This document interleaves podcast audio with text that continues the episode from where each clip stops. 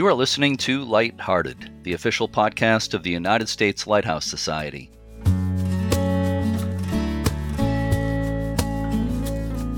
My name is Jeremy D'Entremont.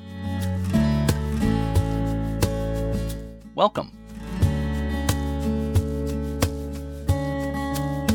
My co host today is Michelle Jewel Shaw, chairperson of Friends of Portsmouth Harbor Lighthouses and star teacher at the Rochester, New Hampshire Middle School. Hi, Michelle. Hi, Jeremy, and hello to all of our listeners out there. Today is July 2nd, 2022, and this is episode 180 of Lighthearted. In a few minutes, we'll hear another interview I recorded during a recent trip to Michigan. The interview is with Bruce Lynn, Executive Director of the Great Lakes Shipwreck Museum at Whitefish Point. It's an amazing place. I really enjoyed visiting there and talking with Bruce. So, Michelle, how's your summer going? So far, so good. We've had some pretty nice weather, and I've been busy with tours at the lighthouse and just being on summer break from school, but it's going pretty well.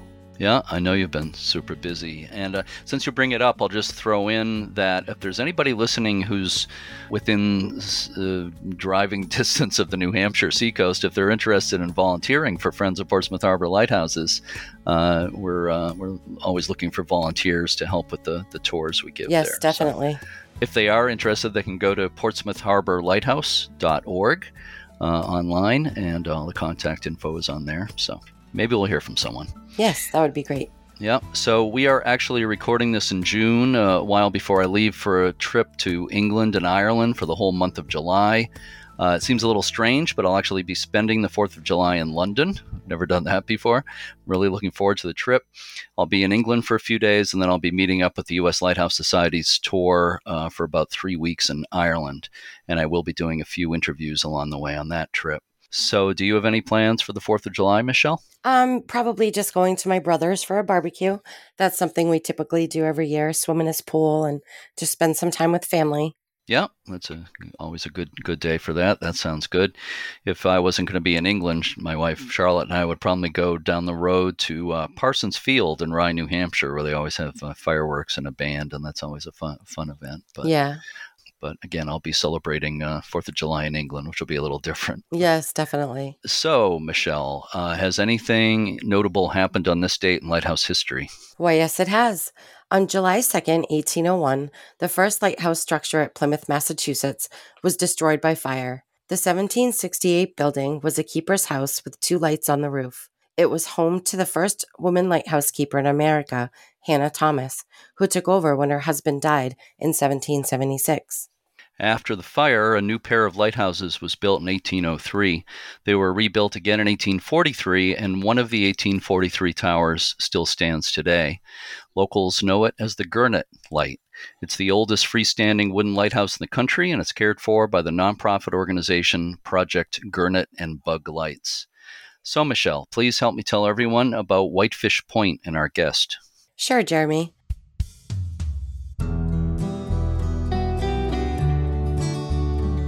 Whitefish Point, near the eastern end of Michigan's Upper Peninsula, is a critical turning point for maritime traffic entering Lake Superior.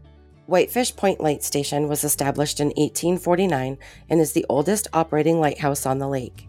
The present skeletal style lighthouse tower replaced the original stone tower in 1861. The 78 foot tall cast iron tower has four levels of bracing around a central cylindrical shaft. Whitefish Point marks the eastern end of a notorious 80 mile stretch of shoreline that's known as Lake Superior's Shipwreck Coast. Of 550 known major shipwrecks in the vicinity, at least 200 have been near Whitefish Point. Probably the most famous was the 1975 loss of the freighter Edmund Fitzgerald and its crew of 29, just 17 miles north northwest of Whitefish Point. A steam operated fog signal was added to the station in 1872. Whitefish Point was eventually assigned a principal keeper and two assistants because of all the work involved with the rotating light and the fog signal.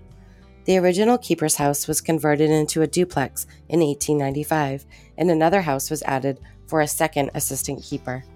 In 1923, a lifeboat station was added to the site. The Coast Guard closed the lifeboat station in 1951, and the light station was automated and destaffed in 1971. In 1980, Whitefish Township approached the Great Lakes Shipwreck Historical Society for assistance in preserving the light station.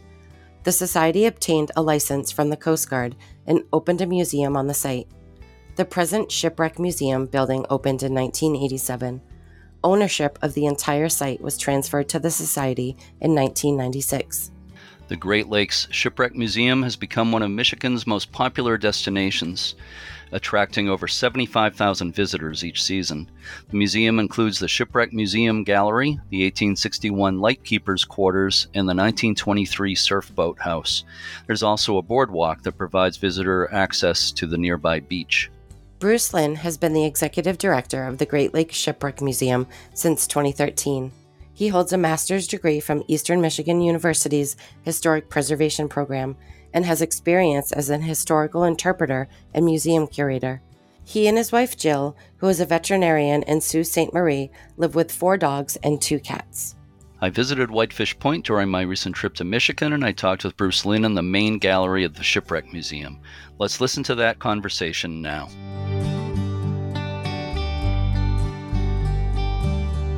I am here at Whitefish Point at the Great Lakes Shipwreck Museum at Whitefish Point in Michigan on Lake Superior, and I am here with Bruce Lynn, who is the executive director of the museum. Hi, Bruce. Thank you so much for being with me today. Thank you, Jeremy. It's a pleasure to have you here at Whitefish Point. This is such a treat. We're actually sitting in the exhibit hall here in the, the Shipwreck Museum Gallery uh, with uh, an incredible lens right right in front of me here, which we're going to talk about in a few minutes. But uh, for anybody at all interested in in lighthouses, in uh, shipwreck history, and maritime history in general, this is a a must see, of course. Anybody interested in the history of the Great Lakes. So we'll we'll talk about some of those aspects. Uh, but first, I'd just like to well, first let me ask you a real real basic question here, and it may I think it has a pretty obvious answer, but there may I think there may be a little more to it than what meets the eye. But why is why is Whitefish Point called Whitefish Point? So that's a that's a great question. We have a lot of our visitors ask that exact question. We're we're situated between Whitefish Bay and Lake Superior, and uh, originally with the Native American tribes that were up here. This was more of a seasonal gathering place, meaning in the summer they would come up here, and the whitefish were so plentiful that eventually this logically got the name Whitefish Point.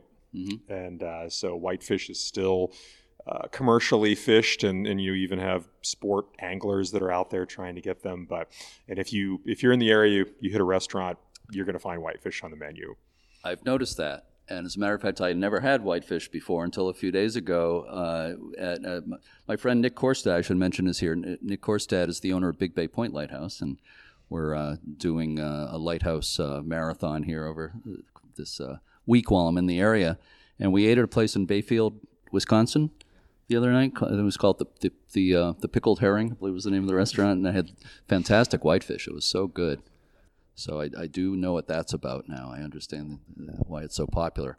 But let me ask you, Bruce, uh, just a little bit more about you before we talk about everything else. The uh, what led you to become the executive director here of this museum? Well, Jeremy, that's a that's a broad question, but I uh, I've worked in museums most of my adult life, mm-hmm. um, and my family, and this is probably part of the key to the answer. My family bought a cabin just south of Whitefish Point back in the mid 1970s. So I grew up playing around this lighthouse when the keeper's quarters was boarded up, and we'd try to peek through the windows. And hmm. uh, you know, it was it was then and is now an operating lighthouse, but it was automated at that point uh, which it is now. Uh, but picture chain link fences around the base of the tower and the fog signal. And for uh, for a child coming up from around central Ohio and seeing all of this and Lake Superior being right here, uh, it was pretty exciting. And it's always kind of you know, lodged in my brain as a fascinating place to be. And yeah. I'm just very fortunate that my museum career has brought me here. And right. uh, I did an internship in the mid 90s. And by 2011, the director that was here at the time was retiring, and uh, I had always been active with the organization, and, and here I am. Uh huh. That's great. Sounds like you're the, the, right person in the right place at the right time. Well, thank you. Yeah. Uh, so let's talk about uh, the shipwreck coast here. The uh, the coast uh, is known as the shipwreck coast of Lake Superior. Why why is it known for that? Why are there so many shipwrecks near here? So to, to say shipwreck coast, that's more of a recent. Um, you know, if you look through historic newspapers going way back, you're going to see references to the graveyard of the lakes and things like that. But in probably in the last 50 years, it started to be called the shipwreck coast. Uh, the key here is there are a lot of shipwrecks in this area. That's probably an obvious, but there's about 200 between here and going west to the area of the Pictured Rocks National Lake shore, and uh, there's a combination of factors for that. If we if we go back 100 years, the amount of ship traffic passing Whitefish Point coming in and out of Lake Superior, and that's part of the key here too. All of your ship traffic coming in and out of the big lake have to go past this point. Mm-hmm. Um, but if you get that funnel of traffic, what are you going to get when you have more traffic? You have more accidents. You combine some pretty nasty weather that we can get up here at times. There's really nothing to stop those uh, northwest winds from building up energy and crossing the lake and hitting the shoreline.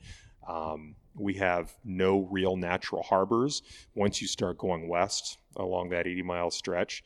So, in a lot of cases, you would get ships that would get driven ashore.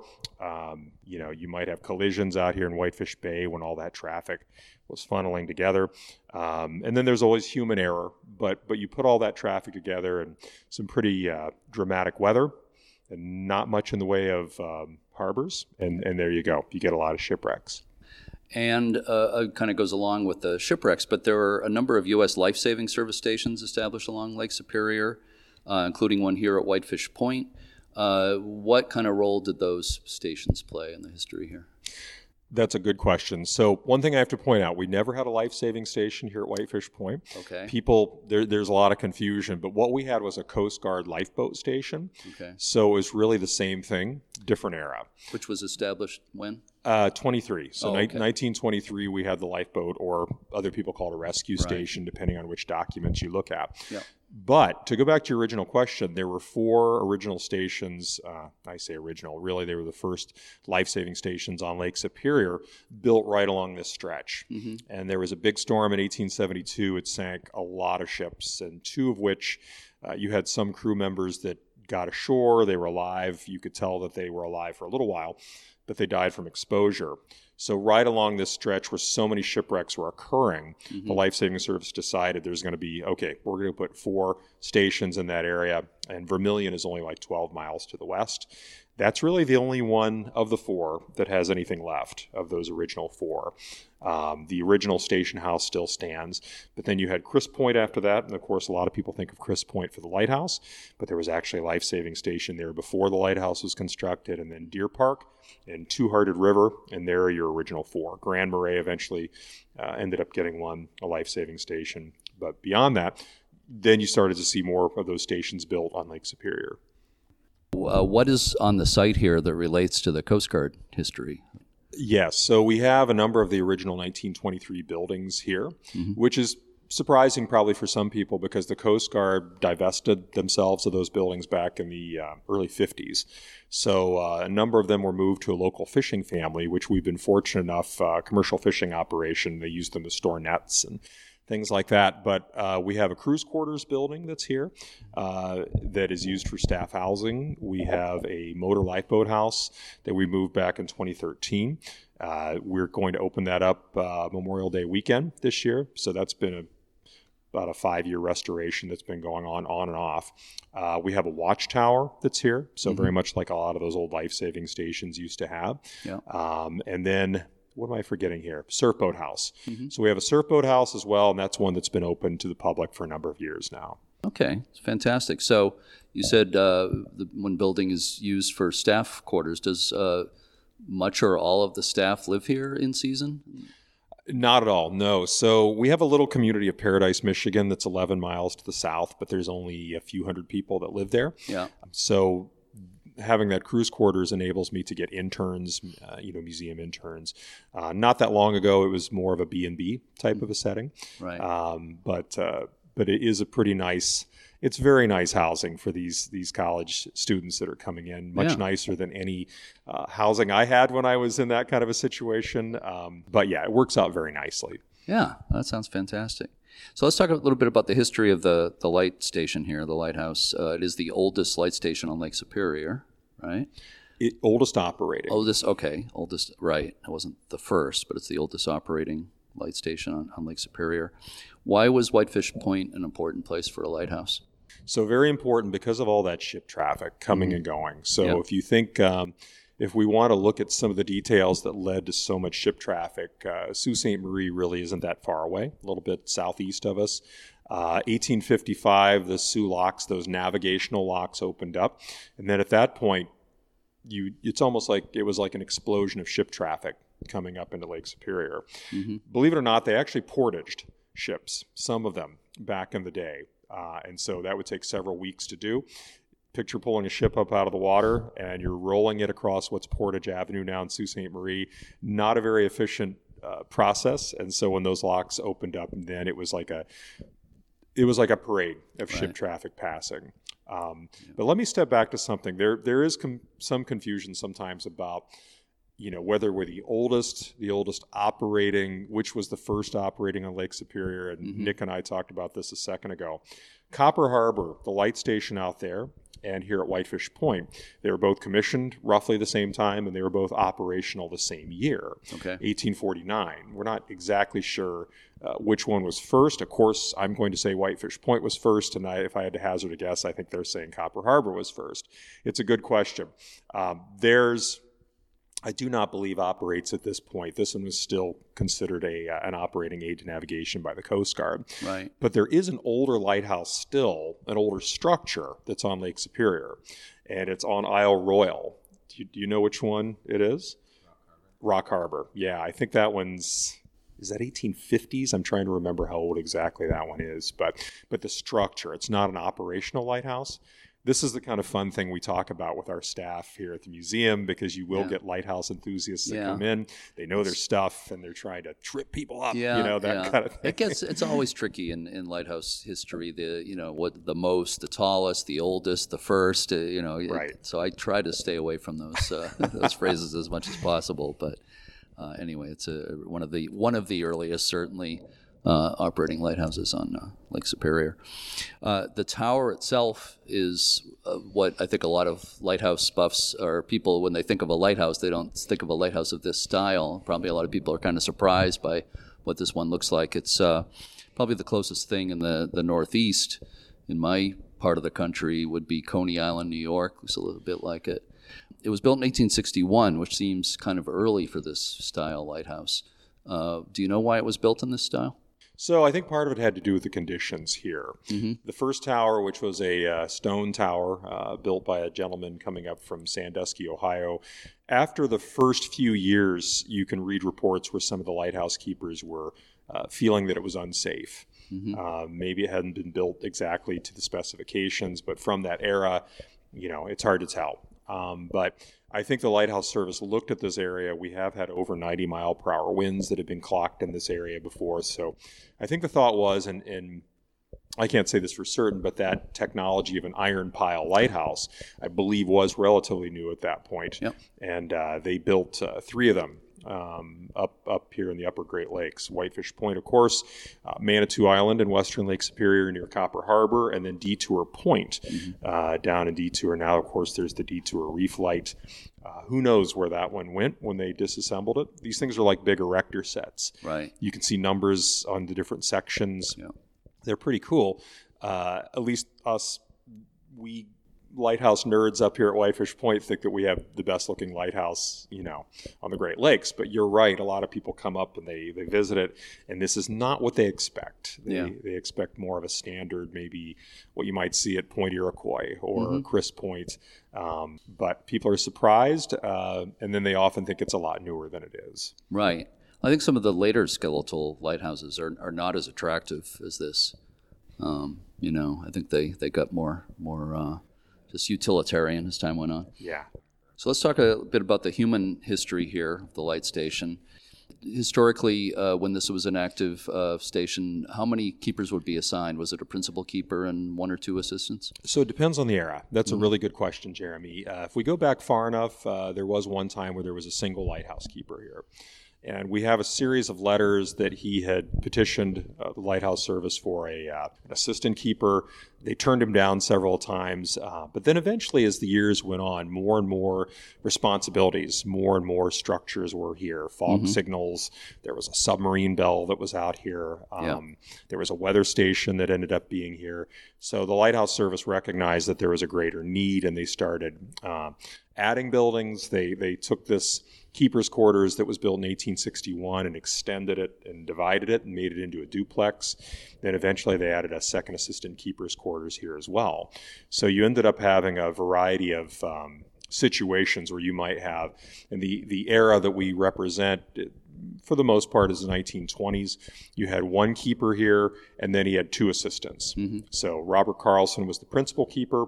His wife Anna was a keeper here as well. She actually got sent off to Granite Island at one point to be a uh, maybe a relief lighthouse keeper. We actually have the documentation, which is they always called her Annie Carlson, which kind of made me laugh a little bit because I've never seen that reference before. Mm. Um, but yeah, depending on the era, and then of course when the Coast Guard took over, we had uh, the keepers' quarters became more of a barracks of sorts uh, for young men who, you know, were operating a, a slightly more automated station at that point. Sure. Uh, it's a fairly isolated place now. I imagine it must have been considered even more isolated back then, like in the 1800s. Definitely, yeah. The Carlsons were at Marquette at that mm-hmm. light, uh, which I think I see on your hat there. Yeah, I was there they, a couple of days ago. Uh, did well. That's a beautiful lighthouse. I love that location. But if you think of the Carlsons leaving there and coming here, mm-hmm. they really left a you know they left a lighthouse where they had a great job. They were known in the community, uh, and they picked up and came out here to Whitefish Point, which was a real. Uh, it, you were switching gears at that point. You were getting to more of a remote station. You didn't have that post office nearby and that hospital and school and everything else. So yeah, we are a little more remote out here. Yeah. Uh, so uh, you mentioned uh, a little bit about the keepers here, but uh, anything else before we move on that kind of stands out for you historically about the, the lives and the both either the civilian and or Coast Guard days of uh, keepers living at the station here? You know, if anything stands out, we're we're very fortunate that we had a living connection here up until 2007. Mm-hmm. Robert and Anna Carlson, or Annie Carlson, their granddaughter. They raised their grandchildren here. They raised their children, then their grandchildren. Uh, Bertha Endress uh, was their granddaughter, and she spent the first 21 years of her life here at Whitefish Point. And she, as I said, 2007 she passed away. But as we were doing the the the interpretation initially in this building, she was the she was an amazing source of information for us to know what it was like. She remembered what her grandfather did every night. She remembered what her grandmother did. She got to help sometimes up in the lantern room. And uh, just walking the site with her was a real uh, treat and a revelation in some cases to history. So, if there's anything, if I can think of a human history for how we interpret it, that's it, because yeah. she was that living connection for us. Oh yeah, that's always so so helpful and such a treat uh, to have living history like that. Somebody who can tell you firsthand uh, stories of life at a place like this. So uh, uh, we talked a little bit about the buildings here. How, how many buildings in all on the? I would call it a campus. Uh, a lot of people call it a campus. So yeah. I'm going to run through these in my head because we, we have to separate what is the non-historical and the historical. So we're sitting right. in a building that was constructed in the mid 1980s right now. Right. We have a gift shop building that was built in the 2000s. Um, yeah. But after that, we've got three buildings for the uh, Coast Guard lifeboat station, and then a, a lookout tower that goes along with that. Uh, we have the lighthouse keepers quarters itself, mm-hmm. and um, really that's it. So we've got the keeper's quarters, we've got the surf boat house. Actually, we've got a little storage building that was probably Coast Guard era as mm-hmm. well. Um, but we've got it's kind of a hodgepodge, yeah, and they don't always make sense in their orientation to each other. Part of that has to do with how they were all moved back into place um, all. Some of them were moved back into place because of the erosion right. here. Uh, but we even have the U.S. Navy represented here too. In the 1920s, there was a radio compass station mm-hmm. that was here as well. Mm. So we've got the Coast Guard lifeboat station represented. We've got the Navy with the radio compass station, and then there's a 1930s era fog signal building that's here too. Okay, I had read that the headquarters is actually in a U.S. National Weather Service building, but uh, maybe I was misreading something. Is that, that no? You, that's... you You read that correctly, but it's so we have another museum that's in Sault Ste. Marie. Oh, okay. And I keep saying we. So for your listeners that might not be, uh, you know, might not have an understanding or be familiar with us, we're the Great mm-hmm. Lakes Shipwreck Historical Society. Um, and we're a we're a nonprofit that goes back to the 1970s. Uh, but yeah, in Sault Ste. Marie, there's an 1899 Weather Bureau building, and okay. that's where our administrative office is. But but we have a little museum there too. That's mm-hmm. a pretty cool building. It's right on the grounds of the locks, and I can look out of my office window and see all the ships passing. And so I'm lucky. Uh, it's a cool location. So, are you based there all the time personally, or do you have uh, do you spend time at both sites? Uh, you know, so I spend my time between the Weather Bureau and the Soo, and then here, and mm-hmm. then we also have a research vessel that we search for shipwrecks. So I spend some time in the summer there, and uh, there's other locations where we have connections to that that I end up finding yeah. that I'm spending time there too. So right. I'm kind of all over the map these days. I feel like. Okay, uh, let's talk a little bit about the experience of visitors when they come here. First, do uh, visitors get to climb the lighthouse? They used to get to climb the lighthouse, mm-hmm. so we're we're not doing that as much, at least since the pandemic. We've we've got to give this some thought. Uh, how quickly we're going to go back to doing that at this point. It's a very narrow um, spiral staircase yeah. and tower that you end up going up. Um, the Coast Guard, I don't think, has ever been super excited that we've taken people up there because, again, it is still operating. Yeah. Um, but yeah, we're. I guess I'll say that there's a chance at some point in the future we'll do that again. But since the pandemic started, we did stop doing it. Mm-hmm. Yeah, that's understandable. And uh, the uh, there's the lightkeeper's house. Uh, there are things for people to see inside there. There are. So mm-hmm. it's that lighthouse keeper's court is it is a duplex, mm-hmm. and on one side of the building you have a loose interpretation of the 1890s. There's certain rooms that have period settings, but we also have certain rooms that have technology represented and then you end up going upstairs. There's a bridge that goes up into the tower that people can go and look out. You know you can get a nice view from there. Mm-hmm. and then you come back through on the opposite or east side of that building and there's a 1920s representation. And uh, i mentioned bertha a few moments ago. Uh, the way it's set up is the way she remembered it and so uh, right down to the pump organ and um, you know the office on one end that her grandfather would be doing his administrative paperwork, things yeah. like that. So, yeah. so you get a little bit of uh, two eras as you walk through there. Yeah. You just reminded me of a story. Uh, there's a lighthouse I've been to a million times in Rhode Island, the Rose Island Lighthouse in Newport, Rhode Island. They had a grandson of a keeper there who helped a lot to tell them, you know, what the place looked like in the early 1900s, and they restored it to, to that era. And uh, after they restored the kitchen and had a, a, coal stove in there and everything, they say he came in and he said he could just smell his grandmother's cookies baking in the oven. Some people took that to mean that, that he thought the ghost of his grandmother was there, and that grew into a ghost story for the oh, place. I, I, think most lighthouses have ghost stories somewhere. I don't know if we should get into that. Maybe we could touch on it. Does this place have ghost stories? You know, I've I've heard stories I've never encountered. Mm-hmm. Um, we probably had more encounters with paranormal investigation groups yeah. than we actually have of ghosts uh, running around. But um, but there's yeah. a few stories certainly. I would think there would, would have to be, but again, uh, we've got a few other things I want to ask you about, so we should probably veer away from that that topic. And you mentioned the surf boat house. Uh, I think it's 1923, uh, right from the the uh, the uh, Coast Guard station here. Uh, what is there to see in that building? So when you walk into the surfboat house, it's a relatively small building, but the first thing that you notice in that structure is a massive surfboat in there. It takes up a good chunk of the, the building itself. It's about a 25 foot long boat. Um, and this is the type that was used by the, the life saving service and then in later years, the Coast Guard rescue stations. Uh, but there's also a lot of other exhibits and equipment that was used by the Coast Guard and in earlier years, the life saving service. Mm-hmm. Uh, the Lyle guns, if you're familiar with those, they're yep. little, little cannons that would shoot projectiles with lines and you know they could pull people off the ships. We have one of those and we have a beach cart. Um, but it focuses a lot on the human stories too. And some of the stories of the life-saving service crews that were up here this confuses people because we never did have a life saving station here, but there are the four stations that were to the west, and we're really the only entity to interpret that history up here um, so, so we do. So much of the history interpreted in that building is about those stations. Yeah, that makes a lot of sense. That's great. So we're sitting here in the gallery of the Shipwreck Museum, the main gallery here, and the obviously the what literally is the centerpiece visually as you come in here is this fantastic lens in front of me. This absolutely gorgeous, huge uh, Fresnel lens. Could you tell me a bit about that? Certainly. Uh, so this bivalve second order Fresnel lens uh, largest, you know, at least largest size used on the Great Lakes.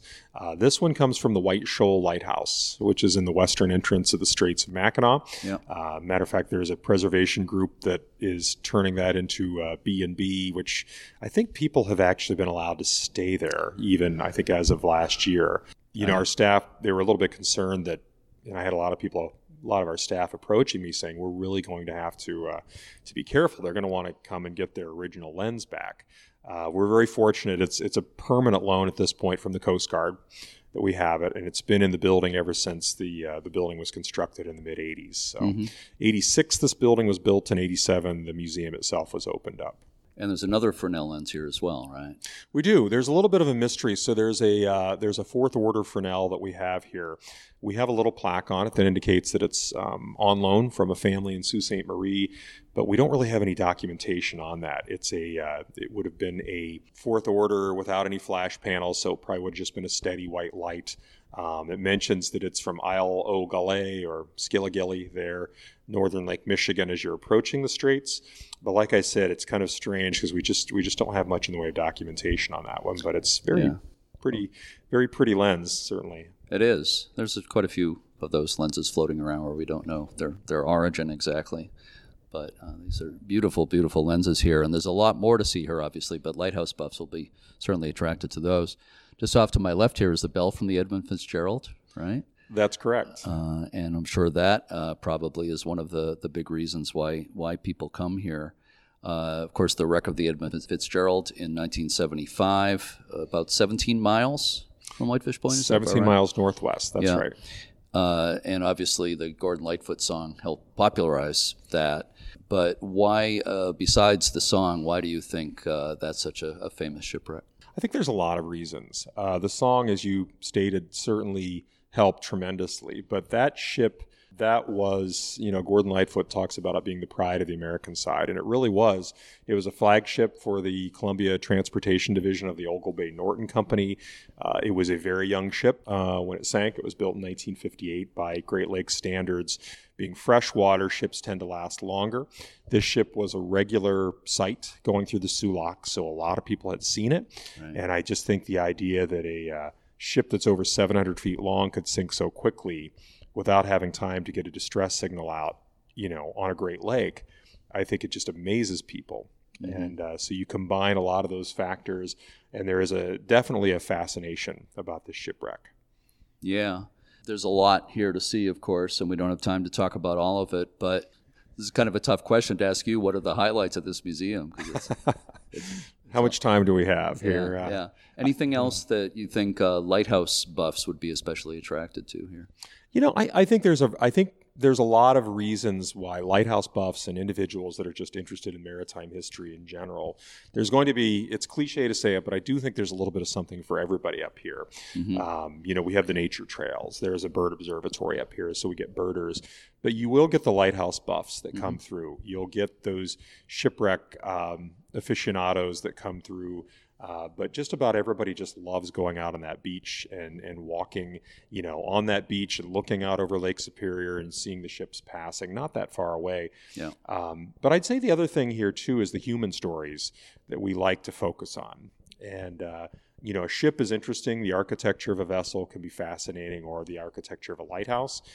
But I don't know that they're quite as interesting if you don't have the humans and the keepers and those stories and Yep. the sailors. Uh, and we really like to put an emphasis on those human stories. And I think that gets into people's imaginations and they come back and then they come back again and they'll Yeah. tell their friends, bring their family up if they're locals. And so Mhm. I, I think um, we're fortunate, but but we also try to try to tell stories that really uh, fascinate people at the same time. Yeah, well, it's always the human stories that bring a place to life. You know, it's the the people that made it uh, really interesting. So your emphasis is in the right place there. Uh, the gift shop, I understand, is super uh, busy here in, in, in the summer, which is uh, you know for a lot of people would be surprised there's such a busy shop and busy site here uh, in a fairly remote area. But what uh, what sorts of things are in your gift shop? So we have a little bit of everything in there, but Mm-hmm. we we certainly have lighthouse um, Whitefish Point lighthouse related materials. We have a really, really big book section that has a lot of different um, everything from lighthouse and life saving service reprint documents for those people that are super excited about lighthouse history. You can actually go and get a copy of the instructions to lighthouse keepers. We have different kinds of you know hats and shirts and things like that. Um, really, there's just a little bit of everything in there, but we also have a lot of artwork too. So yeah. if you're looking for artwork of Whitefish Point or some of the surrounding lighthouses in this area, or you know, of course, the Edmund Fitzgerald. People want books about the Fitzgerald. They might want to have a hat that might have the Edmund Fitzgerald listed on it, and we we have those things too. You have lighthouse hats. We do. As a matter of fact, we're getting some that are very similar to what the you sell uh, for the website there for the U.S. Uh, Lighthouse Society with the, you know, the old historic uh, lighthouse service logo on uh-huh. them. You know, we've oddly enough never had those before, and I've had some that I've purchased from the U.S. Lighthouse Society. One that I have has a little, you know, the little shield on it, and mm-hmm. Uh, but I really love those that have the logo, almost like a lighthouse keeper's hat would have had.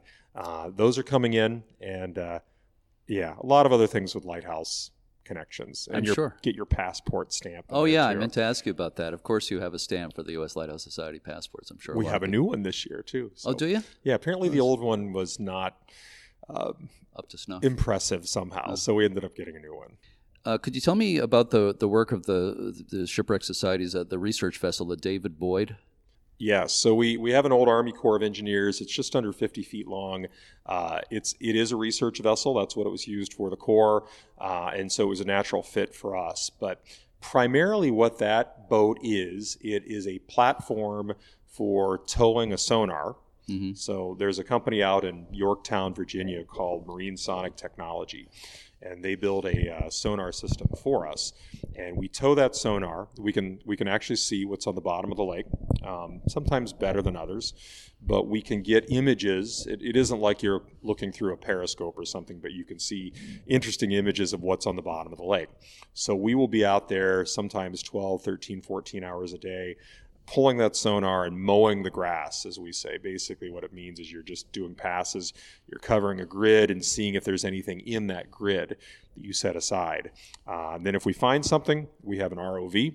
Uh, we actually are getting another one here soon, uh, but it's a remotely operated vehicle. It's like a little robot. It's got high intensity lighting on it. And uh, we've had it down on one shipwreck that was off the Keweenaw that was over 850 feet deep and uh, it was a World War One era steamship uh, that sank, and we were able to document it. But what this does, there's there's a few things. Searching for and discovering and documenting shipwrecks, that's how the organization got started back in the 70s. The lighthouse ended up being a great place to uh, have a museum and it was being at that time it was uh, of course it was automated in the early 1970s but it was a, it was a great location to have a museum so the founding fathers, if you want to call them that, of the Shipwreck Society saw an old light station that needed restoration and worked with the Coast Guard. Um, but getting back to your question about the Boyd, uh, we're out there about every day the weather allows us. And then when we find a shipwreck, it becomes a new subject matter for a for an exhibit. Mm-hmm. And we can tell the story of that shipwreck. We actually found nine new ones last year. Wow. And that was a an amazing year for us. It was yeah. a record year. We've never found that many in one year before. So apparently we were looking in the right places and we had a crew and the weather cooperated amazingly well last year. Yeah. That sounds like a fantastic uh, part of your the work you do here. It's very exciting, for very sure. Very interesting, yeah. So uh, I know the uh, Great Lakes Shipwreck Historical Society has restored uh, the historic buildings here uh, over the years. What uh, and, and, it's a job that's never done, obviously, preserving a place like this, a lighthouse, and other buildings in, in this kind of environment. But what is the condition currently of the lighthouse itself? The lighthouse is in fantastic shape. Mm-hmm. Uh, we did a restoration on it, which was more of a cosmetic restoration about six years ago because it really doesn't. We're fortunate; it's not a stone tower. Right. Um, you know, this iron pile tower with its different cross sections and members and cast iron. It's it's not going to disintegrate. You know, like maybe a lot of other lights that you would see. At least having that kind of uh, maintenance concern. Yeah. Uh, but we keep it painted. Um, and we, if there's anything that looks like it's out of place, there's a number of uh, different uh, restoration-oriented contractors that we work with. Getting them up here can be a real challenge sometimes, mm-hmm. um, but but yeah, it's we're fortunate. we we don't paint it like the lighthouse keepers had to do back in the day. I don't think they felt that they were fortunate because it was going to be that much harder right. um, of a uh, tower to paint. Um, but but no, it's it holds up well. The buildings take a beating here. Winters are very harsh. Uh, it's nothing to have three, four, five feet of snow out here mm-hmm. at times. Uh, a lot of that's drifting, but we had a pretty harsh winter this last year too. And our little cabin, we still have three and four foot drifts out there right now, and we're opening up the museum in a week. So. Right. Uh, it's kind of crazy. Yeah, it's kind of a, a late uh, spring here, as far as I could tell. Although it went up from like we're, we were yesterday, it went up from like 32 to 75 in, in one day very strange. Kind of like yeah. New England. It's it's uh, winter one moment and it's summer the next. What happened to spring? Yeah. sounds very familiar. Yeah. So, uh, any more restoration projects here in the pipeline? We have a few that are ongoing. You know, we, we raise money as we go to do these restorations, but that motor lifeboat house that I told you about is just finishing this year. Mm-hmm. Uh, we have a motor life boat that's a 19 mid 30s era Type TR U.S. Coast Guard motor lifeboat, 36 footer. That restoration has been gone ongoing for a few years. That's hopefully should be done this year, but I'm not going to hold my breath on that.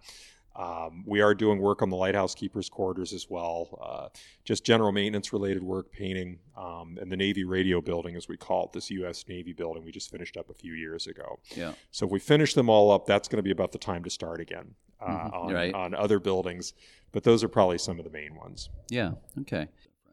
So Whitefish Point also, uh, I believe, uh, part of the the point, the area around here is a actually a wildlife refuge. Yes. Is that correct? Yeah. It, it's correct. We, we have Seney National Wildlife Refuge has property here. And on their property, there's actually some areas where there's endangered species, uh, the, the piping plover, as mm-hmm. an example. But the Whitefish Point Bird Observatory has been here for a very long time, and Michigan Audubon has taken that over. So mm-hmm. they operate a little station up here, and they do various events. Um, they have uh, hawk counters, uh, you know, that'll be up in these little, almost looks like a little booth that they'll sit in, and they'll count uh, hawks as they're flying around. I'm not quite sure how they tell one from the other, mm-hmm. uh, but but we have uh, owl banders that are up here too. So there is a there's a good percentage of people that come up just to see the, the bird life, the, the avian life that's up here too. Sure, sure. I can understand that. So uh, there's so much we could talk about, but I'm going to just uh, ask you one final question for bonus points. All right. And that question is What has been your personal favorite thing about your association with the Shipwreck Museum and uh, the light station at Whitefish Point? That's a really hard question to answer. Uh, I'm very lucky to be here. And there have been a lot of exciting things from being, as an example, last year when we were out on our research vessel. You know, I've gone on out. I've gone out on it a lot. I've never been on it when we actually found a shipwreck, which was this never-ending source of irritation. That oh, they're out there again, and they just found another wreck. Uh, I was actually on board this year when we found a shipwreck, and it turned out that it, it's a very rare type of vessel. It's a whaleback. Um, you know, there weren't too many of these whaleback. They called them pig boats because they looked like they had snouts. They were exclusive to the Great Lakes. Mm-hmm. Um, but there's one called Barge 129 that we're pretty sure we found last year. That was an exciting moment.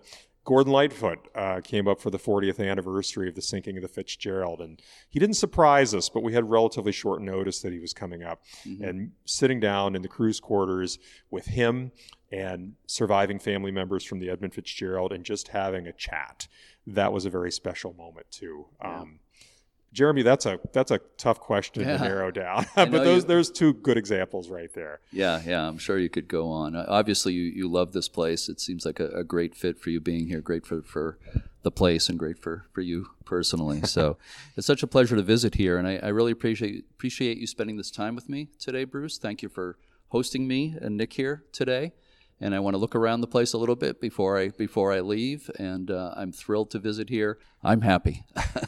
well, I'm happy that you're happy, and I appreciate being a part of the podcast. And uh, certainly, if you ever want to come back out again, don't hesitate. Give us a call.